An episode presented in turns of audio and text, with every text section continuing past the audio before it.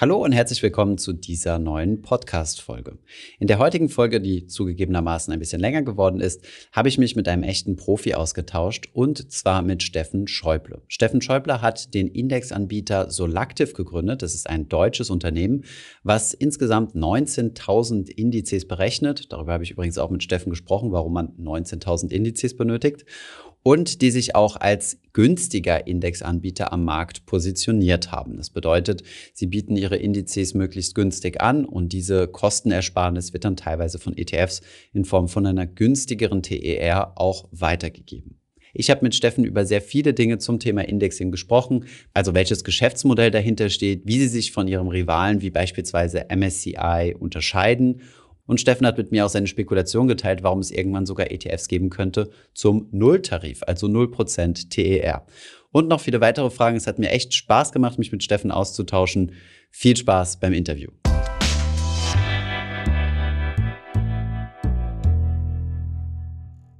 Hallo Steffen, schön, dass du die Zeit gefunden hast, dass wir heute mal über das Thema Indexanbieter sprechen können. In der Vergangenheit haben wir immer über ETFs und was man alles über ETFs wissen muss gesprochen, aber die tatsächliche Aktivität im Hintergrund hinter dem ETF ist ja eigentlich der Indexanbieter, der ja festlegt, ähm, welche Aktien denn wirklich gekauft werden sollen oder nicht. Von daher super interessant äh, oder freue ich mich auf ein interessantes Gespräch. Und ähm, ja, steigen wir vielleicht gleich mal ein. Also du bist äh, Gründer und CEO von Solactive, einem deutschen Indexanbieter. Ich weiß gar nicht, ob es noch viele andere Deutsche gibt. Und vielleicht steigen wir gleich mal ein. Was macht denn so ein Indexanbieter? Also was ist so eure Aktivität den ganzen Tag lang? Zunächst mal vielen Dank für die Einladung. Ähm, naja, was macht so ein Indexanbieter? Also sagen wir mal so, momentan arbeiten 260 äh, Leute äh, an fünf Standorten rund um die Welt äh, daran, dass wir tagtäglich äh, 19.000 Indizes, die meisten davon in Echtzeit, mhm. berechnen, pflegen, anpassen und, und, und. Mhm. Jetzt können wir uns mal genau anschauen, was bedeutet das. Also wir haben rund äh, ja, 60 Leute, die sich bei uns mit der Softwareentwicklung beschäftigen.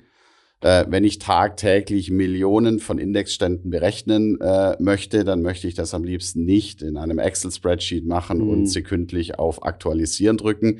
Das, das macht Crash dann. Das Crash dann, ganz genau. Das macht bei uns die Software. Wir mhm. haben darüber hinaus ein Team von ähm, Data Scientists, die sich rund um das Thema Daten äh, oder mit, den, mit dem ganzen Thema Daten beschäftigen. Mhm. Wir haben da bei uns zwei große Teams. Das sind, äh, ja, ich sag mal wirklich so der, der Rücken unserer, unserer Gesellschaft. Das sind äh, die Product Developers, so nennen wir die. Mhm. Das sind also diejenigen, die äh, sogenannte Backtests machen. Ah, ja, ja? Okay. Also du kommst zu mir ja. und sagst, Steffen, wie entwickeln sich denn die 20 größten Aktien in Deutschland? Mhm. Dann macht das das Product Development Team. Die rechnen das aus. Wie hat sich das in der Vergangenheit entwickelt?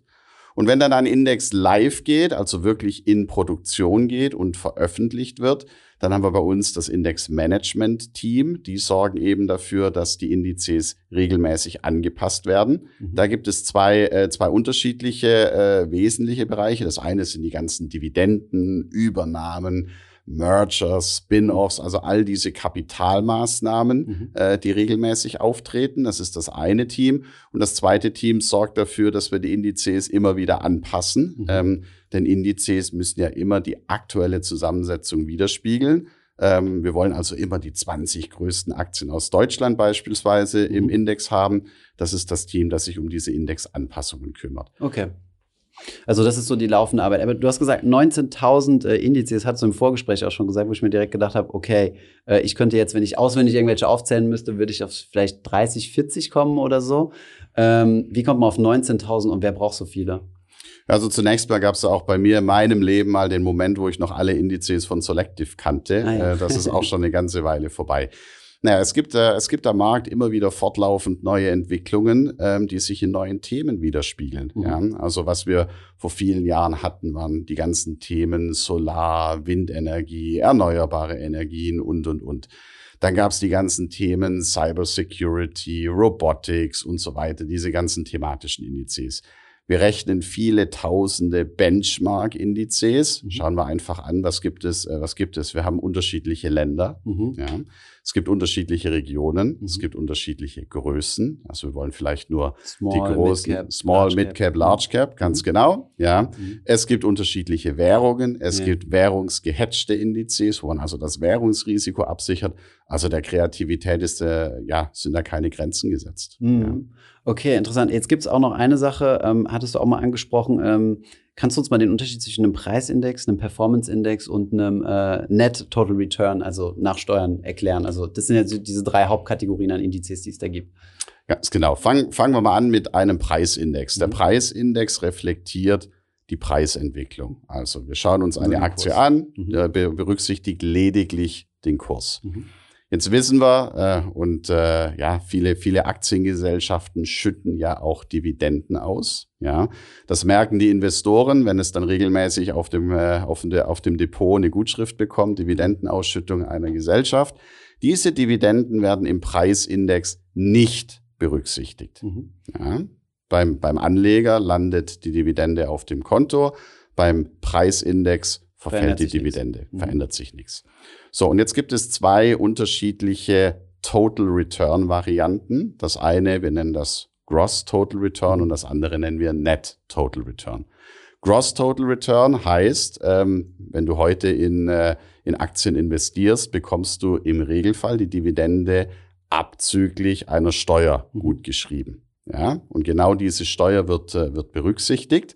Ähm, das heißt, der Net Total Return Index berücksichtigt die Netto-Dividende, die ein Anleger gut geschrieben Nach bekommt. Steuern. Nach Steuern. Und, Und, dann gibt es den Gross Total Return, der berücksichtigt die, die gesamte Dividende. Ohne, ohne steuerlichen Abzug. Ohne steuerlichen Abzug. Okay, und was, ähm, woran orientieren sich ETF-Anbieter in der Regel? Also welcher dieser drei? Also den Preisindex ja wahrscheinlich nicht, denn der ist ja relativ unrealistisch. Den kann man ja dann dank den Dividenden einfach schlagen. Das heißt, was wird da herangezogen? Net oder Growth? In, uh, Growth Im Regelfall hat man die Net Total Return Indizes, denn das äh, spiegelt letztendlich die, ja, den wirklichen Anleger wider. Mhm. Denn letztendlich muss ich auf Dividendensteuern bezahlen und, äh, und das spiegelt sich dann entsprechend wieder. Es gibt einige Spezialfälle. Es gibt ja auch ausschüttende ETFs. Da, äh, da gibt es durchaus mal den Fall, dass der Price Return Index oder der Preisindex herangezogen wird. Aber gängig ist im Regelfall der Net Total Return, also äh, Dividenden berücksichtigt, abzüglich der jeweiligen Steuern. Okay.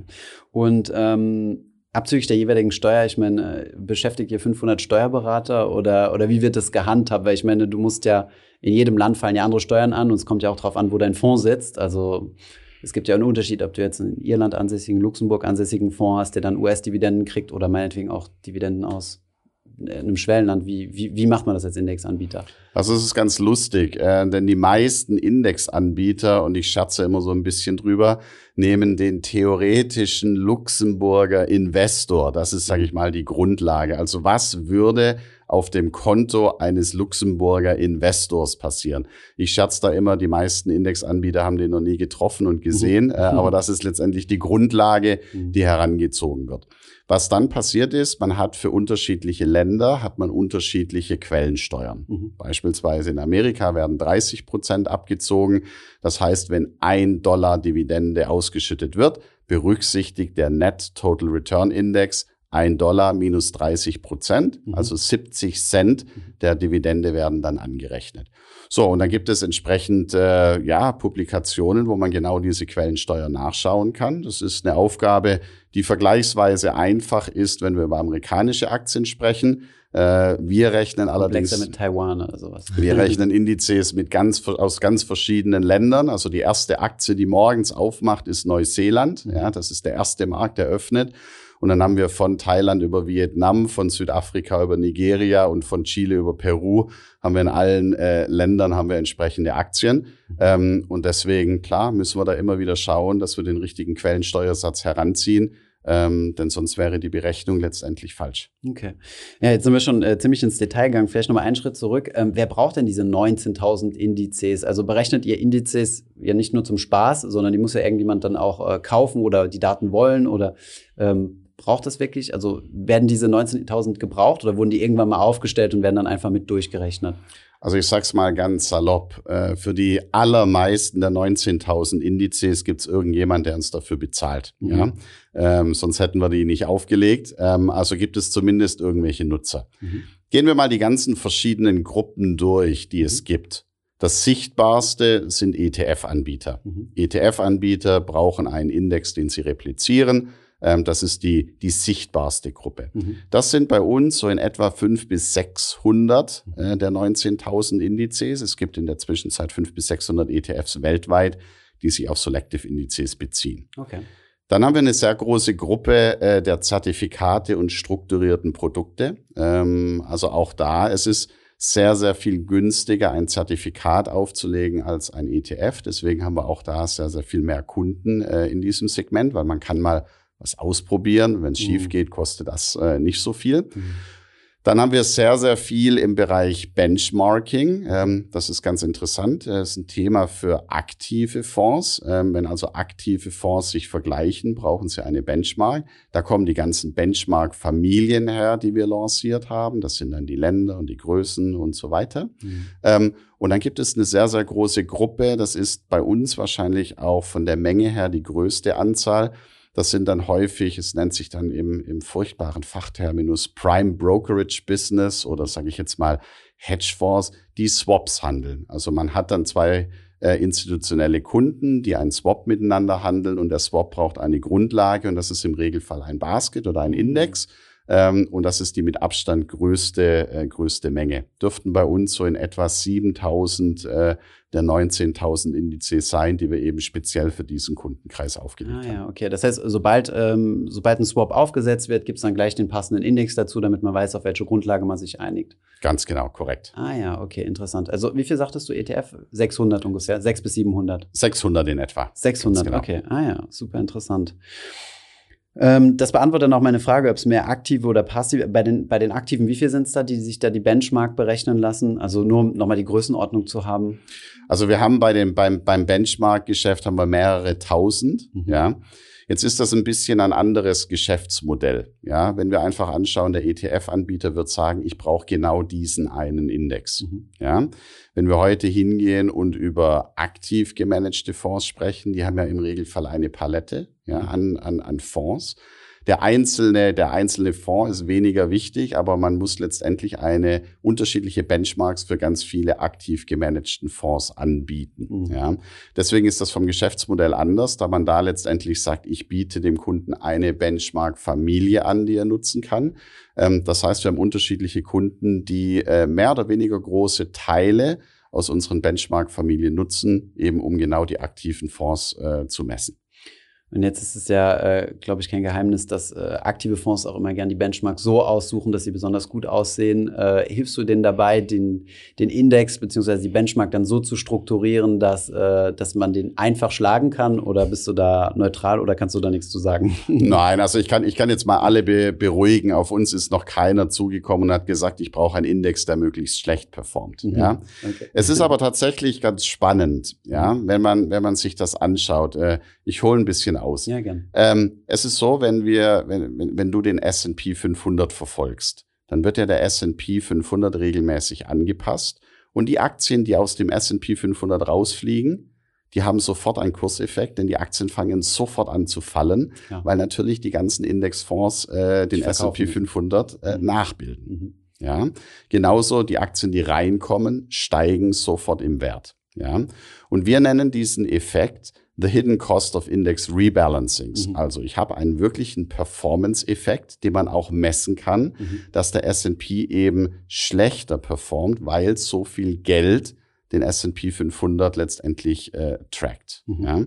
So, jetzt kommt es zu einer ganz kleinen Anekdote. Unsere Indizes haben eben noch nicht so viel Volumen, die, äh, die unseren Indizes folgen. Das heißt, unsere Indizes haben die Tendenz, dass sie äh, den, den, den Standardindex ein klein wenig outperformen. Mhm. Und wir haben tatsächlich schon die Frage bekommen von verschiedenen Fondsgesellschaften, denen wir erklärt haben, es könnte doch Sinn machen, wenn ihr eine große Familie switcht und zu Selective kommt. Mhm. Dann haben sich die, äh, die Kunden die Indizes angeschaut und haben gesagt, oh, die schneiden aber ein paar Basispunkte besser ab. Das heißt mhm. ja, für mich ist es schwieriger, den genau Index zu schlagen. Mhm. Ähm, musste ich leider zugeben, ist genau so. Mhm. Ja, ähm, und deswegen es ist wichtig, die Indizes zu verstehen, auch die Kosten zu verstehen. Auch die, die versteckte Kosten gibt's da nicht, aber die, mhm. die Kosten, die einfließen in eine Index-Performance.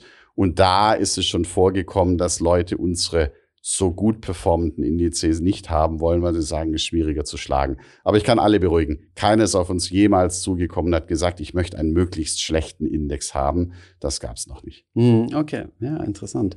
Ähm, das hatten wir ja vor kurzem erst, ne? Also, dass der jetzt der DAX ist ja von 30 auf 40 aufgestockt worden. Äh, hast du es beobachtet, also wie das die einzelnen Werte bewegt hat? Äh, die, die da jetzt aufgestiegen sind und quasi von den ganzen DAX-ETFs gekauft werden müssen?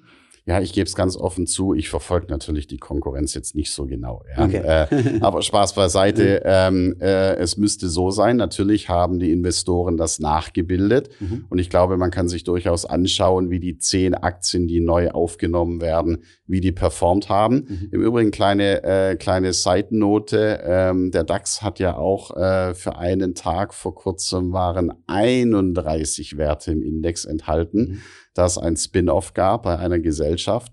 Und dann waren beide Aktien für einen Tag im Index. Das heißt, der DAX hatte für ein paar oder für einen Tag, glaube ich, 31 Werte und ist jetzt auf die 40 aufgestockt werden. Ah ja, okay, super interessant.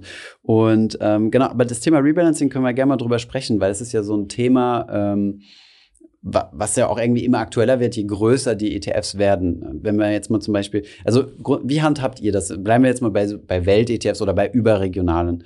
Ähm, wie handhabt ihr das, wenn da jetzt ein größere oder ja mit den, mit den Changes insgesamt? Also wann wird das der Fondsgesellschaft mitgeteilt und wann wird das quasi umgesetzt und, und wie verhindert man, dass da zu große Effekte sind? Also es gibt zum, äh, fangen wir mal im Index oder auf der Indexseite an. Es ja. gibt im Indexgeschäft gibt es zwei wesentliche Daten, die wichtig sind. Mhm. Es gibt das eine Datum, das nennt sich bei uns der Selektionstag. An diesem Tag wählen wir aus, welche Aktien kommen in den Index und welche Aktien kommen aus dem Index raus. Mhm. Ja. So, das ist so da, quartalsweise. Ungefähr. Das ist quartalsweise. Wir haben aber auch Indizes, die werden monatlich oder halbjährlich angepasst. Mhm. Also auch da volle Flexibilität für unsere Kunden. Mhm. So, das ist der Selektionstag und dann gibt es den sogenannten Anpassungstag. An diesem Tag wird der Index wirklich angepasst. Also an diesem Tag sind die Aktien wirklich aus dem Index draußen mhm. und wirklich im Index drin. Mhm. So, das Announcement zu unseren Kunden ähm, passiert relativ klar zwischen Selektions- und Anpassungstag. Im Regelfall passiert das zwischen fünf und zehn Tagen vor dem Anpassungstag, denn die Fondsgesellschaften müssen den Index natürlich auch nachbilden und schauen, dass sie dann entsprechend ihre Position anpassen. Mhm. Ja. Und jetzt kann man sich das anschauen, ähm, was da in, in Wirklichkeit passiert. Das, das, äh, das können auch private Investoren sich, äh, sich anschauen. Ja, sie müssen ein bisschen nachgraben, aber sie finden es. Mhm. Wenn Sie heute eine äh, äh Aktie haben, wenn Investoren heute ein ETF haben, das ETF hat eine Aktie, die hat ein Gewicht von zwei Prozent und diese Aktie wird aus dem Index herausgenommen. Mhm. Kann man ausrechnen, zwei Prozent des Fondsvermögens liegen in dieser Aktie. Mhm. So. Und jetzt gibt es hochliquide Aktien. Machen wir das Beispiel Apple. Da können Sie Millionen und Millionen Stücke darauf handeln. Da werden Sie im Kurs gar nichts merken. Mhm. Ja. Und es gibt weniger liquide Aktien. Ja. Was man so immer ein bisschen heranziehen kann, ist, wie groß ist das Volumen, das verkauft werden muss im Vergleich zum sogenannten Average Daily Trading Volume, also mhm. das durchschnittliche Handelsvolumen eines Tages. Ja? Mhm.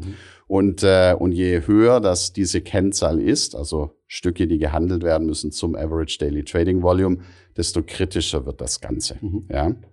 So, was machen Indexanbieter? Es gibt eine ganze Reihe an Maßnahmen. Nummer eins ist, man sagt ganz einfach, die ganz illiquiden Aktien dürfen überhaupt nicht in den Index rein. Mhm. Also wir setzen mal ein Kriterium fest, das Minimum Average Daily Trading Volume muss beispielsweise 10 Millionen Euro sein. Sonst ist kann aber bei Small Caps eventuell ein bisschen kritisch dann, ne? Also bei Small Caps ist das kritisch. Also entweder habe ich keine Small Caps, mhm. ja, äh, oder ich finde nicht genügend, äh, dann muss ich meinen Index ein bisschen anders konzipieren. Mhm. Ja.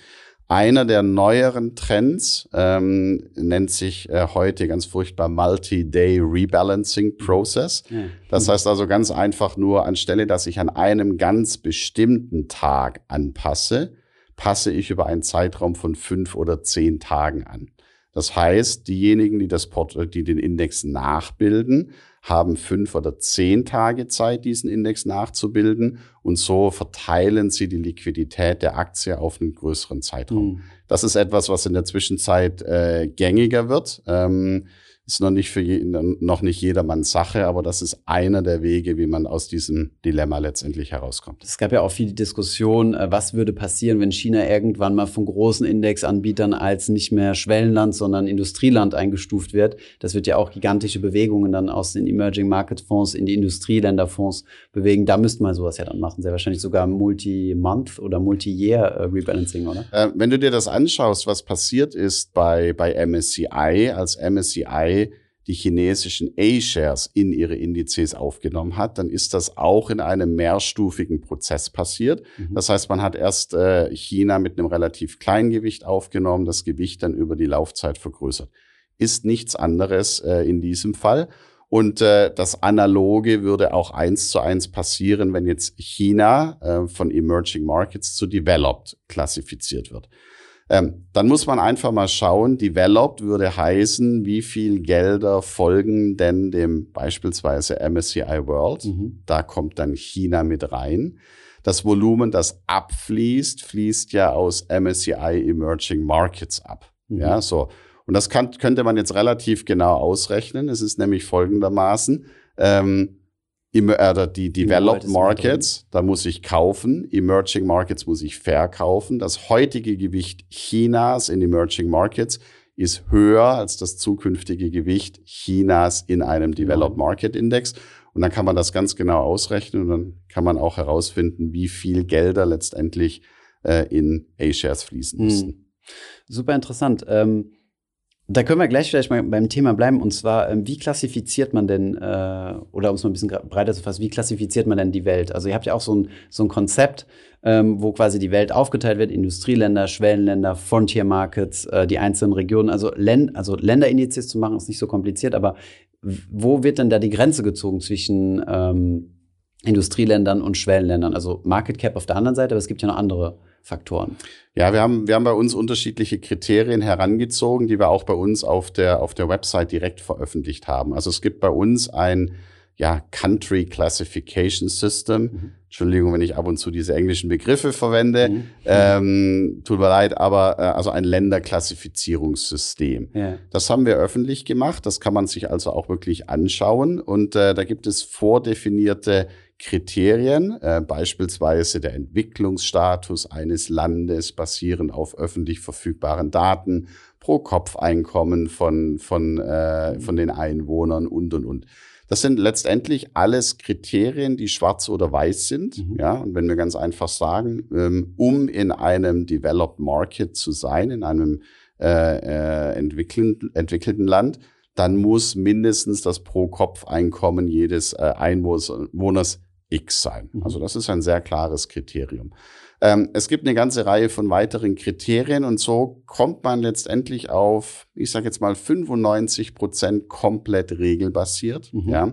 Und die letzten fünf Prozent decken wir dann über eine sogenannte Market Consultation ab. Mhm. Also wir befragen den Markt und sagen, was haltet ihr denn davon, wenn ein bestimmtes Land aufgenommen werden mhm.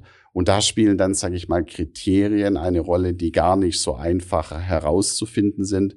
Kann man in diesem Land frei handeln? Ist die Währung frei konvertierbar? Habe ich freien Zugang zu diesen Ländern und, und, und? Und das ist nur den 5 Prozent, weil das könnte man ja auch in die, in die 95 reinpacken und äh man, man kann einiges reinpacken in die 95, aber beispielsweise wenn ich dich jetzt fragen würde, wie einfach ist es für dich, einen Wertpapierverwahrer in Indien zu finden? Hm.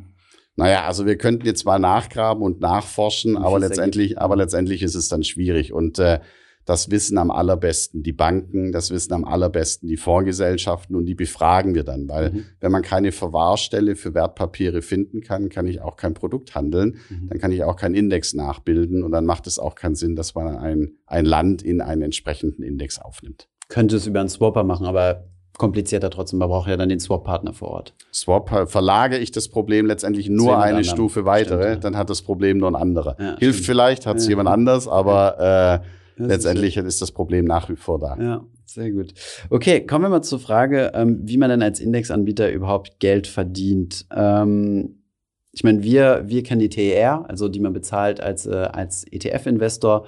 Ich vermute mal, ein Teil von der TER geht dann an euch. Ähm, wie, wie wird ähm, ich habe ich hab Arne damals von Lüx so ein bisschen interviewt und gefragt, ähm, wie viel ist das denn und so. Da ist absolutes Stillschweigen, da, krieg, da kriegt man nichts aus ihm raus, auch mal in der Discord-Diskussion. Deswegen versuche ich es bei dir jetzt mal.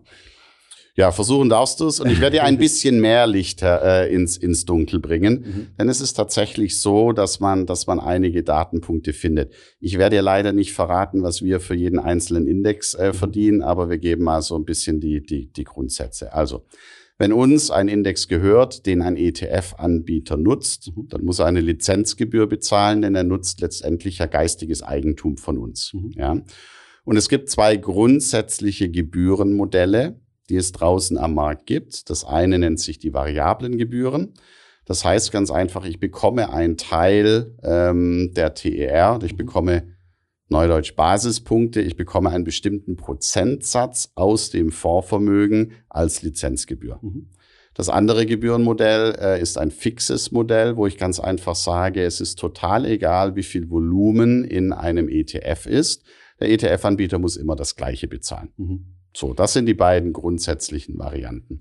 So, wir haben bei uns, ähm, und damit waren wir anfänglich äh, ziemlich alleine und sind es, glaube ich, immer noch, mhm. ähm, dass, äh, dass wir bei uns eingeführt haben, dass das Gebührenmodell der fixen Lizenzgebühren. Mhm. Was heißt das für den ETF-Anbieter? Der freut sich, je größer ein Produkt Klar. wird, mhm. ja, er zahlt nicht mehr. Wir sagen dem ETF-Anbieter, das ist total okay, weil für mich ist es ja die absolut gleiche Arbeit, ob 10 Millionen, 100 Millionen oder eine Milliarde investiert sind. Ich habe nicht mehr und ich habe nicht weniger Arbeit. Und deswegen haben wir auch gesagt, macht auch wenig Sinn, dass ich dann entsprechend mehr Geld verlange. Mhm. Ja, also bei uns gibt es das fix, äh, fixe Gebührenmodell, dass man einfach sagt, äh, der ETF-Anbieter bezahlt fix. Mhm. Wenn man jetzt ein bisschen nachgräbt, es gibt tatsächlich ja Indexanbieter, die ja auch öffentlich äh, gelistet sind, die an mhm. einer Börse handeln, beispielsweise MSCI, die mhm. veröffentlichen ja auch Zahlen und mhm. Zahlenmaterial. Das ist für die Investoren, das ist nicht unbedingt für die ETF-Anbieter, aber die Investoren wollen natürlich sehen, wie profitabel das Geschäft ist und wie die Wachstumsaussichten sind und, und, und. Und da liegt MSCI momentan bei Lizenzgebühren von circa 2,7 Basispunkten. Mhm. Ja, ähm, also wenn wir das äh, übertragen. Also 0,025 Prozent. Ganz genau. Mhm. Ja. Ähm, so, das ist das, was letztendlich äh, MSCI bekommt im Durchschnitt. Mhm. Ja. Das, äh, das kann man, wenn man sich so ein bisschen die, äh, die Charts anschaut, das bröckelt ein bisschen, also es wird langsam weniger. Es war vor einigen Jahren noch drei, jetzt liegen wir bei ungefähr 2,7. Mhm. Ähm, möchte jetzt da gar nicht so sehr sagen, dass das Selective einer der wesentlichen Gründe ist, aber natürlich mhm. kriegt man Gebührendruck. Konkurrenz belebt das Geschäft. Konkurrenz mhm. belebt das Geschäft und äh, also sagen wir mal so, ich glaube, MSCI liebt uns jetzt nicht unbedingt, äh, mhm. können wir aber auch ganz gut damit Gab's umgehen. Gab es noch kein Kaufangebot? Naja, Kaufangebot, ähm, also auf einzelne Kaufangebote sage ich nichts, aber mhm. egal bei welcher Transaktion, es ist ja relativ einfach. Mhm. Damit eine Transaktion stattfindet, äh, muss es einen Käufer geben und einen Verkäufer. Und eines kann ich definitiv ausschließen, aktuell gibt es keinen Verkäufer, mhm. ähm, okay. denn ich möchte momentan nicht verkaufen und die anderen Gesellschafter auch nicht. Genau, Solactive GBS, für was stand das nochmal? Global Benchmarking Services, genau. Global Benchmark Series. Also Series, das ist, genau. Das ist unsere Global, äh, ganz genau, das genau. sind unsere, die Global Benchmark Series sind unsere Benchmarks, was wir am Anfang hatten. Das ja. waren die ganzen, die ganzen Themen mit den Ländern, mit den Regionen, mit Large Cap, Mid Cap, mhm. Small Cap. Das ist unsere Global Benchmark Series. Wir haben noch eine zweite kleine Serie. Wir haben, uns ist kein besserer Name eingefallen, aber wir haben das einfach Fixed Number Indices genannt. Mhm. Äh, in Amerika ist ja 500 relativ populär für den yeah. S&P 500 in, äh, in England, für den mhm. FTSE 100, die 100, in der Eurozone die 50. Mhm. Ähm, und wir haben auch dafür äh, Alternativen, einfach deutlich kostengünstiger als die großen. Ähm, nennen wir es mal Generika, gleiche Wirkung, aber kostet halt ein bisschen weniger. Genau darauf wollte ich eingehen. Wir haben mal ein Video gemacht zu dem Amundi Prime Global, der ja auch auf euren Indizes äh, basiert, auf dem Selective, äh, was ich ja gerade gesagt habe, äh, GBS Developed Market, Large und Midcap, um genau zu sein. Und ähm, das ist ja so ein bisschen quasi ein Frontalangriff auf MSCI World, also auf die ETFs, äh, also auf ETFs, die den MSCI World abbilden, mit dem Unterschied, dass er deutlich günstiger ist, 0, oder also 0,06 oder 0,05, sowas in diese Richtung. Ähm, ist noch nicht so viel Volumen drin, aber also wird das dann auch wirklich so konzipiert? Also ist Amundi auf euch zukommen, hat gesagt, lass uns mal einen MSCI World in günstiger bauen oder was ist da so ein bisschen die Historie dahinter? Ja, also es ist, es ist so. Also alle ETF-Anbieter stehen natürlich auch unter einem gewaltigen Gebührendruck. Mhm. Ja, ähm, wir haben großen Wettbewerb. Es, wir reden letztendlich über ein Geschäft, das über Größe entschieden wird. Denn je mehr Assets ich dann auch habe in meinen Produkten, mhm. ähm, desto mehr verdiene ich auch, desto mehr kann ich die fixen Kosten allokieren und, und, und. Wir haben da eine extrem hohe Wettbewerbssituation weltweit. Das kommt aus Amerika und auch hier in Europa ähm, haben wir letztendlich auch schon einen Preiskampf. Mhm. Das heißt, ja, ETF-Anbieter ja. versuchen, die Gebühren stückchenweise zu senken. Ganz zum Vorteil, muss man auch offen sagen, äh, von uns Privatanlegern. Ne? Wir Absolut. profitieren ja davon, auch beim Broker-Preiskampf. Absolut. Und äh, also ich muss, ich musste da mal eine Lanze brechen für sehr viele ETF-Anbieter. Mhm. Stellen, äh, stellt euch alle mal vor, wir können heute für drei, vier oder fünf Basispunkte können wir mhm. 500 oder 1000 Aktien mhm. in einem Korb handeln. Ähm, wenn wir da noch bei dem richtigen Broker sind, dann kostet auch die Ordergebühr äh, nicht sonderlich viel. Also da ist inzwischen schon eine Und das gewaltige... sind die echten Aktien. Das ist jetzt nicht irgendwie ein Zertifikat Aktien. mit einem Kontrahenten. Ja, ich bin auch völlig begeistert davon und mittlerweile ist es aber schon quasi so normal wie ein Girokonto, so ein ETF-Sparplan. Aber ich finde es immer noch mega cool. Ja, da muss, da muss ich schon eine Lanze brechen. Ich glaube, da hat die ETF-Industrie wirklich den Anlegern äh, einen riesen Gefallen getan. Ähm, denn das ist wirklich, das ist wirklich eine außergewöhnliche Leistung. Kommen wir zu den, zu den Amundi-Produkten. Mhm. Äh, Amundi hat letztendlich auch das Ziel gehabt, mit einer Low-Cost-Produkt, äh, mit einem Low-Cost-Produktangebot in den Markt einzutreten. Ähm, so, jetzt denken wir mal dran, wie tief kann man denn die Basispunkte senken? Ja, also die ETFs mhm. kosten alle fünf Basispunkte. Mhm. MSCI haben wir noch im Hinterkopf, verlangt im Durchschnitt 2,7 Basispunkte. Mhm. Ja, also wenn letztendlich Amundi zu MSCI gegangen wäre und MSCI die durchschnittliche Fee genommen hätte, dann wäre mehr als 50 Prozent der ETF-Gebühren wäre an MSCI gegangen. Natürlich sagt der Amundi, damit kann ich letztendlich nicht, äh, nicht angreifen. Denn für mich mit 2,3 verbleibenden Basispunkten ähm, macht das für mich keinen Sinn. Ja, so deswegen ist es so, dass Amundi ähm, mit Selective zusammengearbeitet hat. Wir haben gemeinsam überlegt, welche Produkte da Sinn machen könnten. Mhm. Ähm, wir haben natürlich eine Alternative zum MSCI World. Mhm. Ähm, den hat Amundi genommen. Darüber hinaus noch eine ganze Reihe von weiteren äh, Indizes von, äh, von der Eurozone über UK, von Fixed, oder Fixed Income und Bond-Indizes über, über Aktien. Ähm, und da sind wir sehr, sehr glücklich äh, über diese Zusammenarbeit.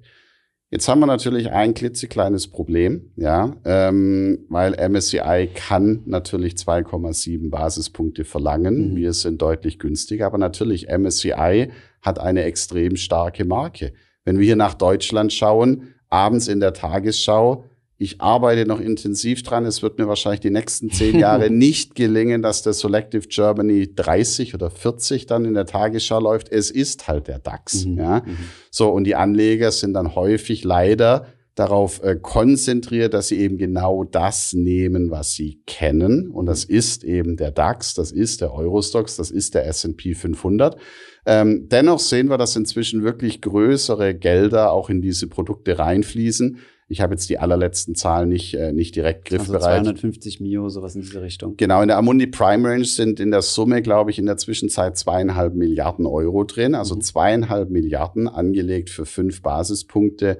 Also sagen wir mal so, im, äh, es wird langsam, sagt der Schwabe. Ja, mhm. ist, wir, wir, kommen schon langsam hin. Langsam, ja. Okay. Was ich mir vorstellen könnte, ist, dass, ähm, dass, dass, das gesamte, dass der gesamte Markt sich dahingehend ändern kann, je mehr Transparenz reinkommt. Denn ähm, warum kaufe ich einen, einen DAX-ETF, MSCI oder Stocks oder was auch immer, so, so, die bekannten Marken, weil ich nicht so genau sicher sein kann, was da drin ist. Ich sehe in einem ETF immer nur die Top 10. Und wenn jetzt irgendwann ETF-Anbieter mehr und mehr mit Transparenz punkten können, iShares macht das ja zum Beispiel schon, die, die publishen ja die kompletten, also jede einzelne Aktie, die im ETF drin ist, dann kann ich auch zum Beispiel mehr vergleichen und könnte mir zum Beispiel einen Vergleichsrechner vorstellen, wo ich sage, okay, ich vergleiche jetzt mal so ein Amundi und MSCI äh, World Produkt und dann könnte ich auch direkt vor, äh, feststellen, okay, das ist eine Überschneidung von 90 Prozent oder sowas in die Richtung. Also spare ich mir die 0,1 Prozent, also 10 Basispunkte Punkte Differenz. Ähm, siehst du den, den, Trend ähnlich? Also, dass du sagen würdest, also würde euch das äh, quasi oder würde das den Markt noch ein bisschen aufmischen, wenn da, wenn da mehr Transparenz ist? Es wäre wünschenswert. Ich, ich bin allerdings ähm, nicht sicher, ob das wirklich passieren wird. Also wir müssen zwei unterschiedliche Ebenen müssen wir unterscheiden. Mhm. Das eine, was veröffentlicht der ETF-Anbieter, also letztendlich, was ist drin im ETF. Mhm. Das muss nicht immer zwangsläufig das gleiche sein wie das, was im Index ist, weil es gibt ab und zu mal Replikationsstrategien, dass man eben nicht jeden Bond kauft und nicht jede Aktie kauft. Mhm. Aber das ist das eine, was die ETF-Anbieter veröffentlichen. Da bin ich äh, ziemlich optimistisch, dass wir irgendwann dahin kommen werden, dass alles komplett transparent zumindest alles komplett transparent ein paar Tage verspätet veröffentlicht wird. Mhm. Das hat durchaus gute Gründe, warum man manchmal ein paar Tage verspätet veröffentlicht.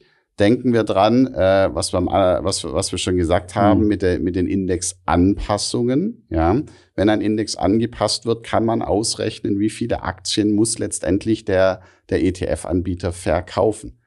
Das hilft nicht immer, denn draußen gibt es noch Hedgefonds, draußen gibt es Investmentbanken, die sich mhm. da vorschieben. Also es kann Sinn machen, das mit ein paar Tagen Verspätung zu veröffentlichen. Mhm. Schauen wir eine Stufe weiter, der Index. Ja, heute findet man ja nicht mehr wirklich, was ist im DAX enthalten. Mhm. Ja, ich muss dafür Geld bezahlen. Das ist das Datengeschäft der deutschen Börse. Ja, ähm, da bin ich nicht sehr zuversichtlich, dass es irgendwann gelingen wird, dass MSCI, S&P und die deutsche Börse alles veröffentlicht, was in, äh, in den jeweiligen Indizes drin ist. Wir haben zugegebenermaßen natürlich einen Vorteil gehabt, ja, weil wir einfach später an den Markt gekommen sind, ja. Mhm. Wir haben seit dem allerersten Tag alle Akt oder alles transparent gemacht. Also wenn man heute bei uns auf der Website geht, findet man zu jedem Index, was ist direkt im Index enthalten und findet das komplett transparent. Zugegebenermaßen, äh, da darf man jetzt die großen Indexanbieter nicht schimpfen, äh, mache ich gerne in dem Fall nicht. Mhm. Natürlich haben die ein Datengeschäft und natürlich müssen die auch schauen, dass sie im Datengeschäft weiterhin Geld verdienen. Ja. Mhm. Deswegen veröffentlichen die die Daten nicht. Äh, oder man bezahlt dafür. Und wieso stellt ihr sie dann öffentlich zur Verfügung? Weil ihr habt ja auch ein Datengeschäft, ihr lasst euch ja auch dafür bezahlen, dass, äh, dass, also, dass man eure Indizes, äh, dass man die Informationen von den Indizes bekommt. Äh, das ist eine Philosophiefrage. Mhm. Ähm, meine persönliche Philosophie, und das war, ist, ist auch die Philosophie von Selective seit dem ersten Tag gewesen, äh, ein Index hat ja etwas zu tun mit Transparenz, mit Sichtbarkeit, mit regelbasiert und, und, und. Deswegen haben wir seit dem ersten Tag gesagt, wir machen alles öffentlich verfügbar und jeder darf sich das anschauen. Wenn das jetzt jemand und das heißt so schön kommerziell nutzt. Also wenn jemand mit unseren Daten Geld macht, jawohl, dann wollen wir auch einen Teil des Kuchens abhaben. Mhm. Aber dennoch ist es für uns wichtig, ähm, wenn du beispielsweise in das Amundi-Produkt investierst, naja, dann willst du wissen, was ist denn drin. Mhm. Ja, ähm, und dann finde ich schon, dass du das Recht hast, dir das anschauen zu können. Ähm, und du hilfst uns natürlich auch, denn je mehr du investierst, desto bekannter werden auch wir, desto sichtbarer werden wir und, und, und. Und deswegen bei uns ist es so, wir haben alles öffentlich verfügbar gemacht. Ja, nur wenn du es kommerziell nutzen willst, ähm, dann musst du mal anklopfen, dann müssen wir ein geeignetes Gebührenmodell finden. Okay. Ähm, also wir haben jetzt darüber gesprochen, Gebühren kann man sich differenzieren, Marke ist ein großes Thema. Was gibt was gibt's sonst noch so für Unterschiede zwischen Indexanbietern? Weil es gibt ja super viele am Markt. Es gibt die, diejenigen wie ihr, die nur Indizes machen. Es gibt dann welche wie die Deutsche Börse, die das neben dem Börsengeschäft machen. Es gibt äh, Banken machen Indizes äh, oder auch äh, Bloomberg und Reuters machen Indizes. Äh, wo, wie unterscheidet, also es gibt ja deutlich mehr Indizes, also Aktienindizes, als es echte Aktien auf der Welt gibt. Also äh, wo, wie unterscheidet man sich da? Also zusätzlich neben Kosten und Brand. Also ich sage ich sag immer, es gibt drei Kriterien, ja. Ähm, Quality, Pricing, Branding. Mhm. Also schauen wir uns die drei äh, unterschiedlichen Bereiche mal an. Quality heißt ganz einfach äh, für mich, das hat nichts damit zu tun, wie gut die Qualität meiner Berechnung ist. Ich kann ja nicht gut rechnen, ja. Äh, ich kann nur richtig oder falsch rechnen. Ja. Und ehrlich gesagt, alle Indexanbieter rechnen substanziell mehr richtig als falsch, sonst würden wir alle nicht im Geschäft sein. Ja? Also Qualität heißt nicht die Qualität der Berechnung. Qualität heißt für mich die Qualität in dem gesamten Ökosystem. Äh, du hast vorher mal äh, Arne genannt, äh, der vor ein paar Wochen hier war. Schauen wir an, was Arne gerne hätte. Arne hätte ganz gerne äh, einen schnellen Service. Wenn er eine Frage hat, kriegt er die beantwortet. Ähm, er bekommt äh, einen vernünftigen Umgang miteinander. Ähm, also auch da sage ich jetzt mal ganz wichtige Kriterien. Ich, ich glaube, dass wir von der Qualität sehr, sehr gut sind, wie wir mit den ETF-Anbietern interagieren, wie wir mit denen zusammenarbeiten, wie schnell wir sind, wie flexibel wir sind. Aber das ist wie immer, das ist schwierig zu quantifizieren. Ja, leider wird, ich nenne jetzt keinen bestimmten Namen, aber leider wird unsere Konkurrenz von den Indexanbietern wird ja nicht sagen, also wir haben schlechte Qualität, wir betreuen unsere Klar. Kunden nicht und gibt es schwierigen Kriterien zu, zu finden. Aber ich glaube, Qualität, so die Qualität, wie arbeiten wir mit den Kunden zusammen, ist ein ganz, ganz wichtiger Faktor. Wenn wir auch da drin schauen, nehmen wir, nehmen jetzt mal wieder den DAX, äh, vor kurzem 30, heute 40. Was passiert beim DAX? Ich muss regelmäßig faktisch analysieren, was ist eine deutsche Aktie. Und ich muss wissen, wie groß ist der Free Float Market Cap, die Free Float Market Cap, wie groß ist die Aktie. Und danach muss ich tatsächlich noch in der Lage sein, von eins auf 40 zu zählen. Mhm. Ja, und dann habe ich den DAX. Jetzt ist es vollkommen überraschenderweise so, auch Selective kann von 1 bis 40 zählen. Im Übrigen auch MSCI, S&P und alle anderen können von 1 bis 40 zählen. Also ich glaube, das ist ein Kriterium, was unheimlich schwierig ist, sich dort wirklich zu unterscheiden. Unterscheiden kann ich mich, wenn ich schnell bin, wenn ich mit dem Kunden in einem guten Dialog bin, wenn ich ihn regelmäßig gut betreue, wenn ich ihm gute Ideen liefere, da kann man mhm. sich unterscheiden. Also Aber vielleicht nur eine Zwischenfrage, hatte ich mir auch notiert diesbezüglich. Warum ähm, machen ETF-Anbieter oder meinetwegen auch aktive Fonds oder warum berechnen die nicht einfach ihre eigenen Indizes? Ich meine, es sind ja, es ist ja jetzt keine Rocket Science dahingehend, dass es, äh, dass es unmöglich ist, da an Talent ranzukommen, die das selbst berechnen können. Ähm, woran liegt es? Also, dass sowas immer extern eingekauft wird. Nummer eins, Kosten. Mhm. Ja, Nummer zwei ist, ich brauche operative Stabilität. Und Nummer drei ist das Wort Vertrauen. Mhm. Ja, schauen wir uns die drei Elemente an. Kosten, ganz wichtiger Faktor. Wenn ich heute Indizes berechne, muss ich ähm, meine Datenanbieter dafür bezahlen, dass ich deren Daten verwenden darf. Also wir bezahlen heute die deutsche Börse dafür, dass wir deren Xetra-Kurse benutzen dürfen, um Indizes zu berechnen. So, wir bezahlen nicht nur die deutsche Börse, wir bezahlen auch Neuseeland und wir bezahlen Vietnam und Japan und Korea und Peru und Chile und alle anderen drum und dran. Also ganz plötzlich wird das ein durchaus ordentlicher Kostenblock. Mhm. Ja, wenn man das Ganze mal äh, sich anschaut, dann lohnt sich das. Das ist, das sind Markteintrittsbarrieren. Das lohnt sich dann, wenn ich ganz, ganz viele Indizes äh, rechne. Das heißt, du bezahlst einmal, kannst diese Informationen dann mehrfach weiterverkaufen. Mhm. Korrekt. Mhm. Zweiter Faktor. Ähm, ähm, erster war Kosten, zweiter war mhm. Plattform. Mhm. Ich muss ja irgendwie die Indizes berechnen. Ja, wir würden denen ja nicht trauen, ja, wenn die ein Excel-Spreadsheet haben oder ein Taschenrechner. Mhm. Ja, so das muss auf einer robusten Infrastruktur laufen. Ka kann ich bauen? Ja, aber die Frage ist, wie viel kostet das? Wie viel kostet das in der Betreuung und, und, und? Äh, das kostet Geld. Das sind auch Markteintrittsbarrieren. Also mhm. wir haben hier mit unserer Indexberechnungsplattform, die läuft tatsächlich auf dieser Plattform, läuft die seit Freitag, den 13., werde ich nicht vergessen, mhm. Freitag, den 13 äh, Mai des Jahres 2011. Und seitdem arbeiten in der Zwischenzeit bis zu 60 Leute kontinuierlich dran, diese Software zu verbessern, stabiler zu machen und, und, und. Mhm. Das kostet Geld. Und das dritte ist, glaube ich, ein ganz wichtiger und elementarer Faktor. Das ist das Thema Vertrauen. Mhm. Ja. Ähm, unabhängige Indexanbieter haben einfach einen riesigen Vertrauensvorschuss. Ja. Denn es ist ja heute so, ich, ich kann jetzt jeden beliebigen ETF-Anbieter ne nehmen. Ja, ich nehme bewusst mal, ich nenne den ETF-Anbieter einfach ABC, damit wir keinen in ein schlechtes Licht rücken. Ja, aber man möchte natürlich nicht das ABC ETF kaufen, das auf den ABC-Index gelinkt ist. Mhm.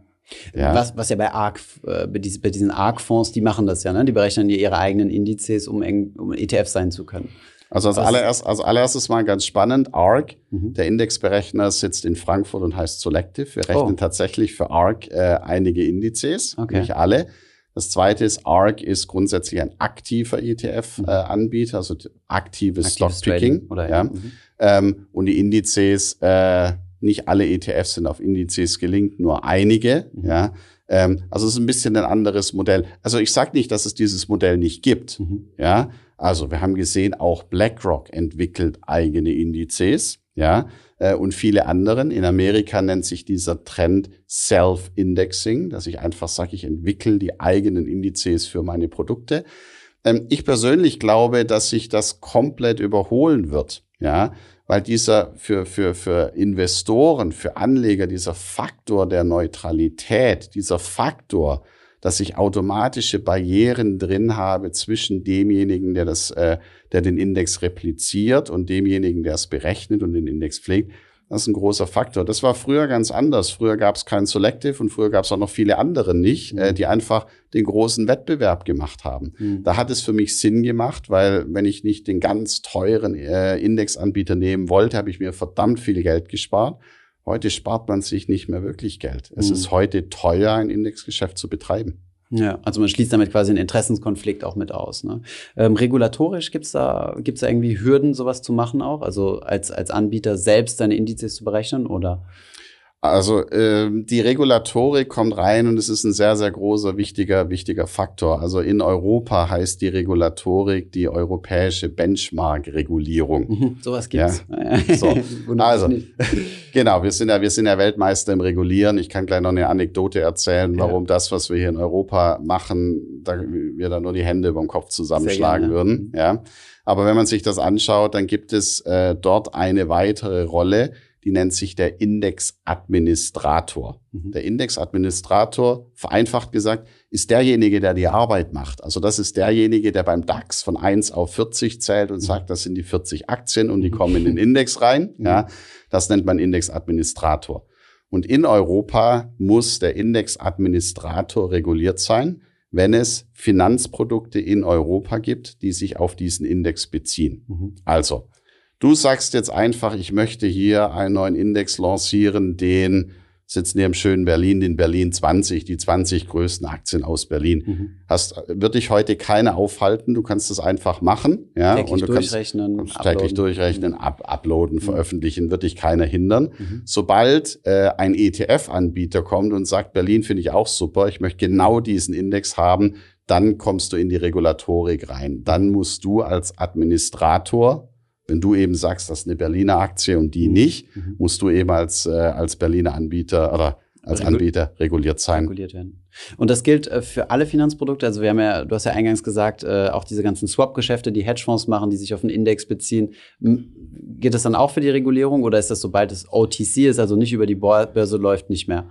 Oh, ich dachte, wir wollten nur ein oder zwei oder drei Teile machen. Äh, ja, das, ist, das, das, das, sind, das sind schon zwei, drei weitere Teile. Mhm. Spaß beiseite. Es gibt ganz unterschiedliche Kriterien. Wichtig ist, der Index muss veröffentlicht sein. Mhm. Ja. Ähm, und äh, das ist ein wichtiges Kriterium. Und es gibt bestimmte Finanzprodukte. Also wir rechnen auch Indizes, die sind nicht veröffentlicht. Mhm. Die sehen nur zwei Leute, nämlich die Bank und ein Hedgefonds, die beispielsweise ein Swap handeln. Mhm. Das muss nicht reguliert sein. Mhm. Ja, aber man kann heute für die großen sichtbaren Produkte, für ETFs, äh, für jegliche Indexfonds, für Zertifikate gibt's auch wieder ein, zwei Schlupflöcher. Mhm. Ja, aber grundsätzlich mhm. äh, sind das alles Themen, die reguliert sein müssen. Okay, und jetzt hast du noch eine Anekdote für uns, die, die, äh, die Regulatorik-Anekdote. Also wenn wir, wenn wir uns mal anschauen, woher kommt die ganze Benchmark-Regulierung, dann kommt's ähm, von ich sag's bewusst Anführungsstrichen, von den bösen Banken, die mit Libor und Euribor und Goldfixings und so weiter einiges äh, ja Thema, stimmt, ja. nicht ganz so richtig gemacht haben, sagen wir mal so. Ja, da kommt die ganze Regulatorik her. Jetzt haben wir Europäer es geschafft, dass wir gesagt haben, wenn ein Finanzprodukt in Europa angeboten wird, ja, äh, dann müssen die Europäer reguliert sein. Ja, die Ausländer, also nehmen wir beispielsweise Nikkei als Indexanbieter aus Japan, müsste eigentlich auch reguliert sein. Da gibt es dann ein gewisses Äquivalenzprinzip. Mhm. da die Europäer das aber nicht so schnell hinbekommen haben für die Ausländer, dass, äh, dass die sich entsprechend diesem Äquivalenzprinzip dann auch registrieren können, haben jetzt tatsächlich die Ausländer nochmal zwei zusätzliche Jahre bekommen, bis sie reguliert sind. Also mhm.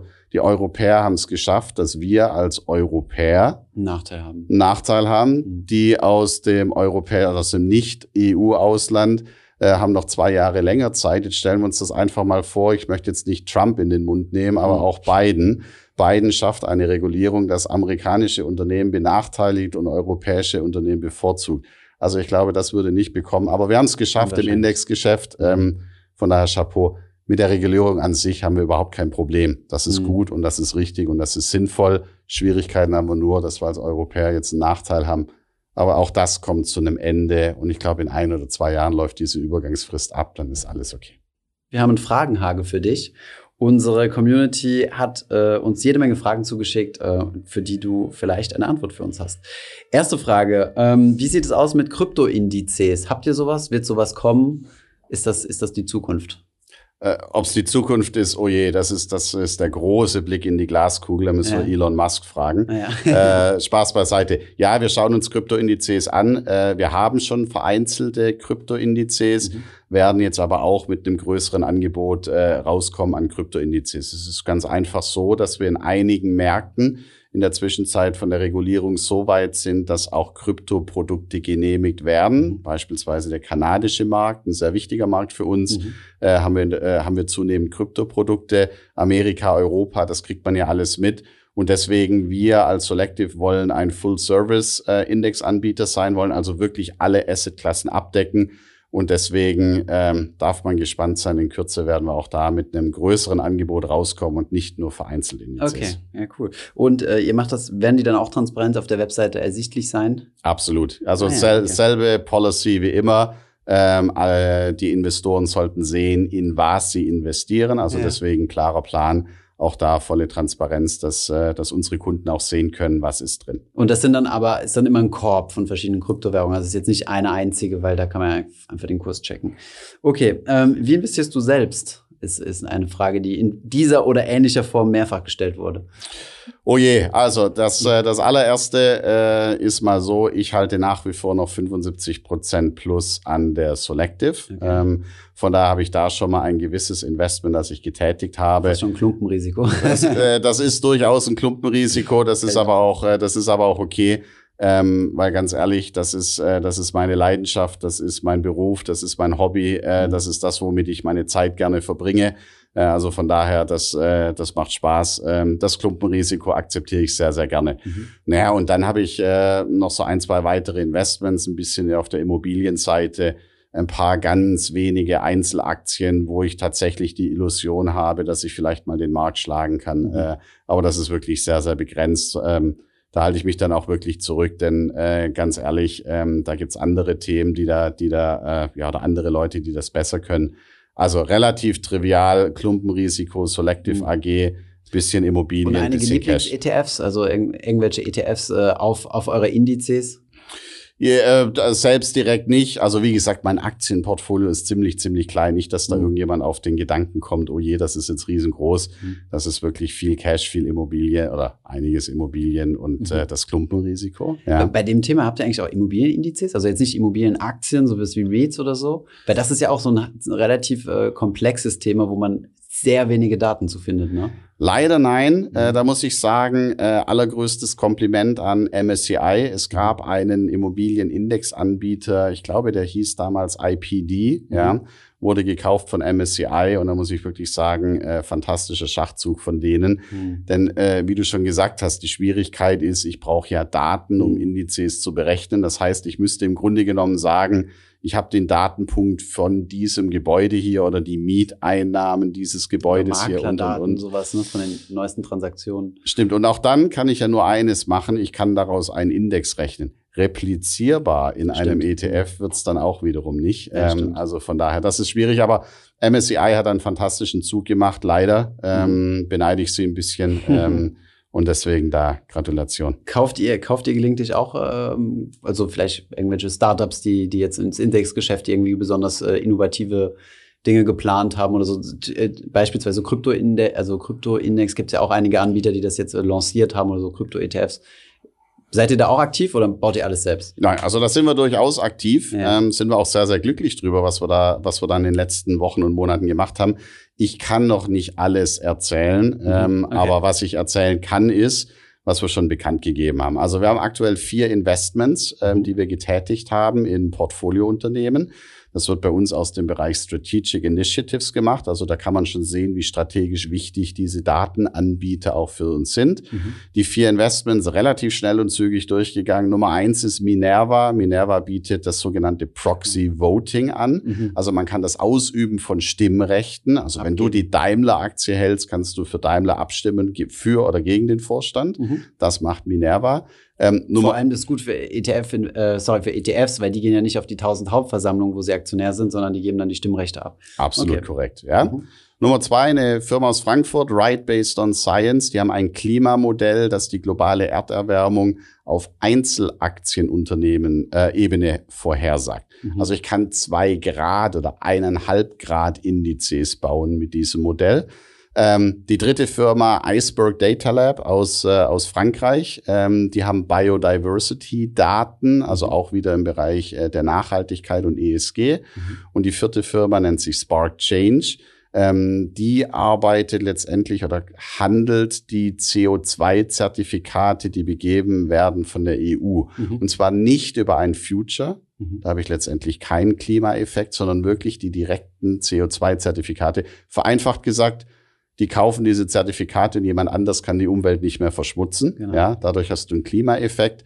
Ähm, und das sind die vier Firmen, die live sind. Ich kann auch schon mal sagen, vielleicht Dort kommt, habt ihr rein investiert. Äh, mit live. Sind, mhm. Genau, da sind wir schon investiert. Äh, Firma Nummer fünf ist auf dem Weg, auch aus dem Bereich Nachhaltigkeit. Und eine Firma, das ist noch nicht öffentlich, wir haben auch tatsächlich jetzt mal was im Indexgeschäft gemacht und hm. äh, einen Indexanbieter gekauft. Ist aber noch nicht äh, öffentlich. Nicht äh, ein kleinerer, aber glaube ich eine sehr, sehr schöne Perle, die wir da gefunden haben. Freuen wir uns sehr drauf. Bisschen abstraktere Frage vielleicht, aber was kostet es, einen Index zu entwickeln? Oh, jetzt wollt ihr hoffentlich nicht, dass ich die Gebühren hier offenlege, was es kostet. Ja, also es gibt, es gibt zwei, auch da wieder das Gebührenmodell. Wir hatten es, wir hatten es im Podcast fix und variabel. Ja. ja. Ähm, es hängt davon ab, so einen Index zu konzipieren, wie komplex ist das. Und du merkst, ich rede mich gerade mhm. schon ein bisschen raus, wie komplex ist es, die äh, Aktien zu selektieren, zu gewichten und und und. Also machen wir es mal einfach mal so, du willst von mir einen Index mit den 30 größten Aktien aus Deutschland. Mhm. Das ist vergleichsweise einfach, das wird nicht sehr teuer sein. Ähm, wenn wir jetzt einfach sagen, wir wollen einen Index aus 1500 Aktien mit allen möglichen verschiedenen Daten, dann wird's teurer. Aber die ganz genauen Gebührenmodelle, sehe es mir nach. Haben Kann wir noch nicht veröffentlicht. Ähm, gibt es Indizes, die lukrativer sind als andere? Wenn ja, wieso? Ja, also unstrittig, mhm. ja. Ähm, und äh, das liegt ganz einfach am Gebührenmodell. Also schauen wir uns einfach an, wenn wir einfach sagen, ich nehme jetzt mal eine hypothetische Zahl, ja, ähm, ein Index kostet 10.000 Euro fix. Mhm. Ja, so, dann weiß ich ganz genau, 10.000 Euro verdiene ich mit diesem Index und zwar jedes Jahr. Mhm. Ja.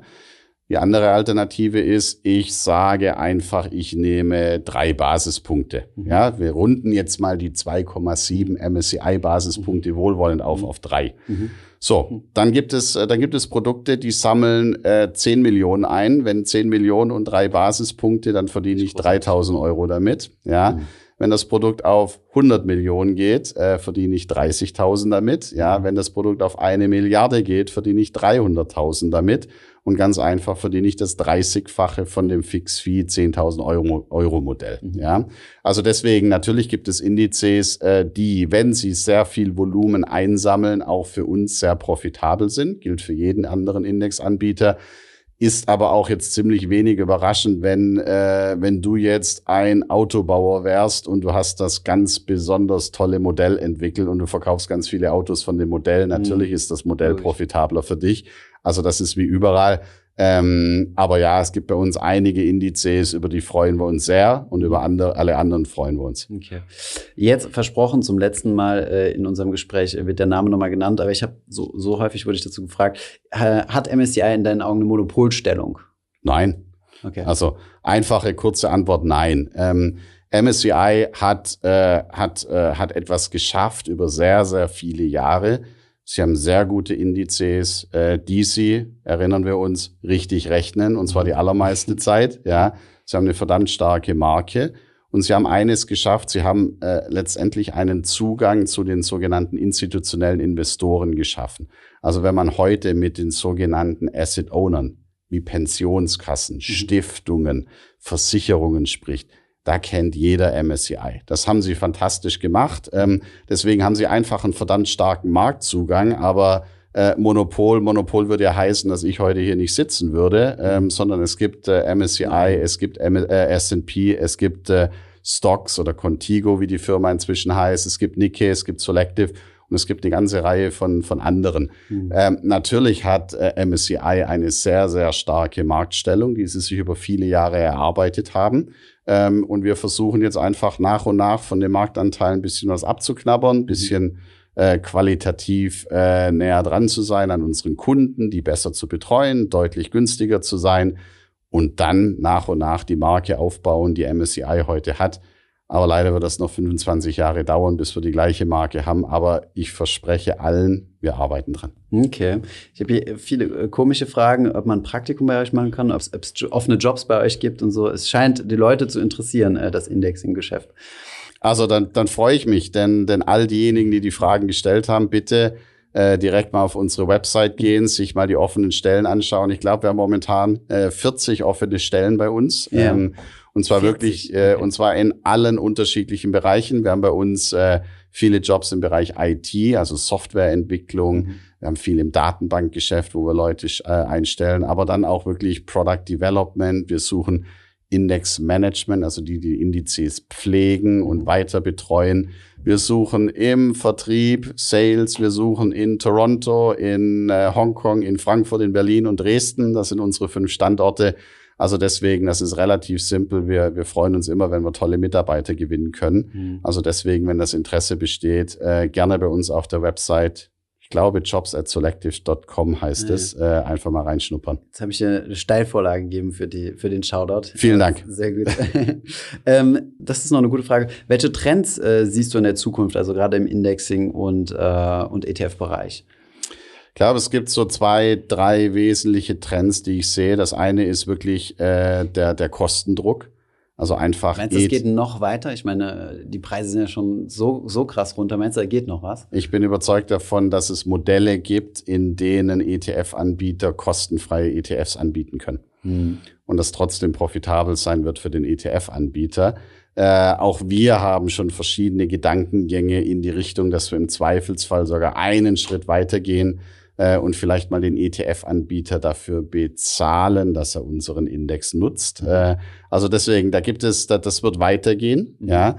Ähm, das Zauberwort in dem Bereich heißt Daten. Ähm, es gibt ja leider in Europa nicht allzu viele Datenfirmen, die mit, mit Daten wirklich Geld verdienen. Wenn wir heute nach Amerika schauen, Amazon, Facebook, Apple, Alphabet slash Google, das sind ja alles Datenfirmen, die mit den Daten verdammt viel Geld machen. Mhm. Wir in Europa kennen ja eigentlich nur DSGVO, Datenschutzgrundverordnung. Das ist das, was wir über Daten kennen. Ähm, also deswegen glaube ich, der Viehdruck und der Margendruck wird noch weitergehen. Ja.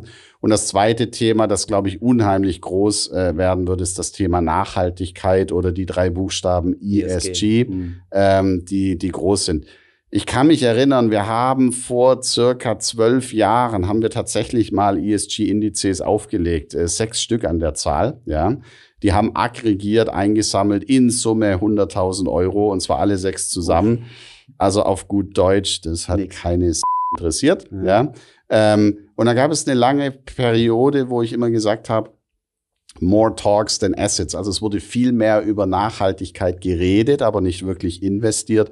Das wandelt sich gerade. Also es ist total egal, ähm, in welchem Land wir gerade Gespräche führen mit unseren Kunden. Ich, wir haben jetzt auch vor kurzem festgestellt, auch in Amerika scheint es Klimawandel zu geben. Also auch da sprechen wir über das Thema Nachhaltigkeit. Also deswegen, ähm, das Thema wird äh, riesen, riesengroß. Ähm, ich glaube, das sind so die zwei Kerntrends, die ich, ja, die ich okay.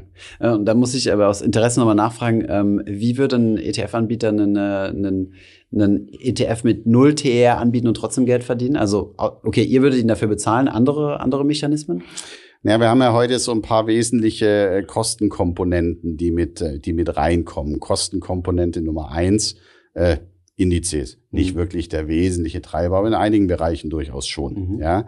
Wir haben das zweite Thema Custody, Wertpapierverwahrung. Mhm. Da glaube ich, dass es mit Blockchain und der ganzen Blockchain-Technologie einiges noch, äh, noch tun wird. Mhm. Und dann ist einfach die Frage, wer wo mit was Geld verdient. Mhm. Ja, ich kann ja auch ETFs in Model-Portfolios einbauen. Ich, ich kann auch mit ETFs Daten generieren, die ich im Zweifelsfall weiterverkaufen kann. Also da muss man was sehr. Was wären das für Daten, also die du da generieren kannst? Also ist mir jetzt nicht ganz schlüssig. Also beispielsweise, es gibt ja heute schon, äh, wenn wir ans Brokerage denken, ja, es gibt ja so relativ viele Neo-Broker, die ja. an den Markt kommen, mhm.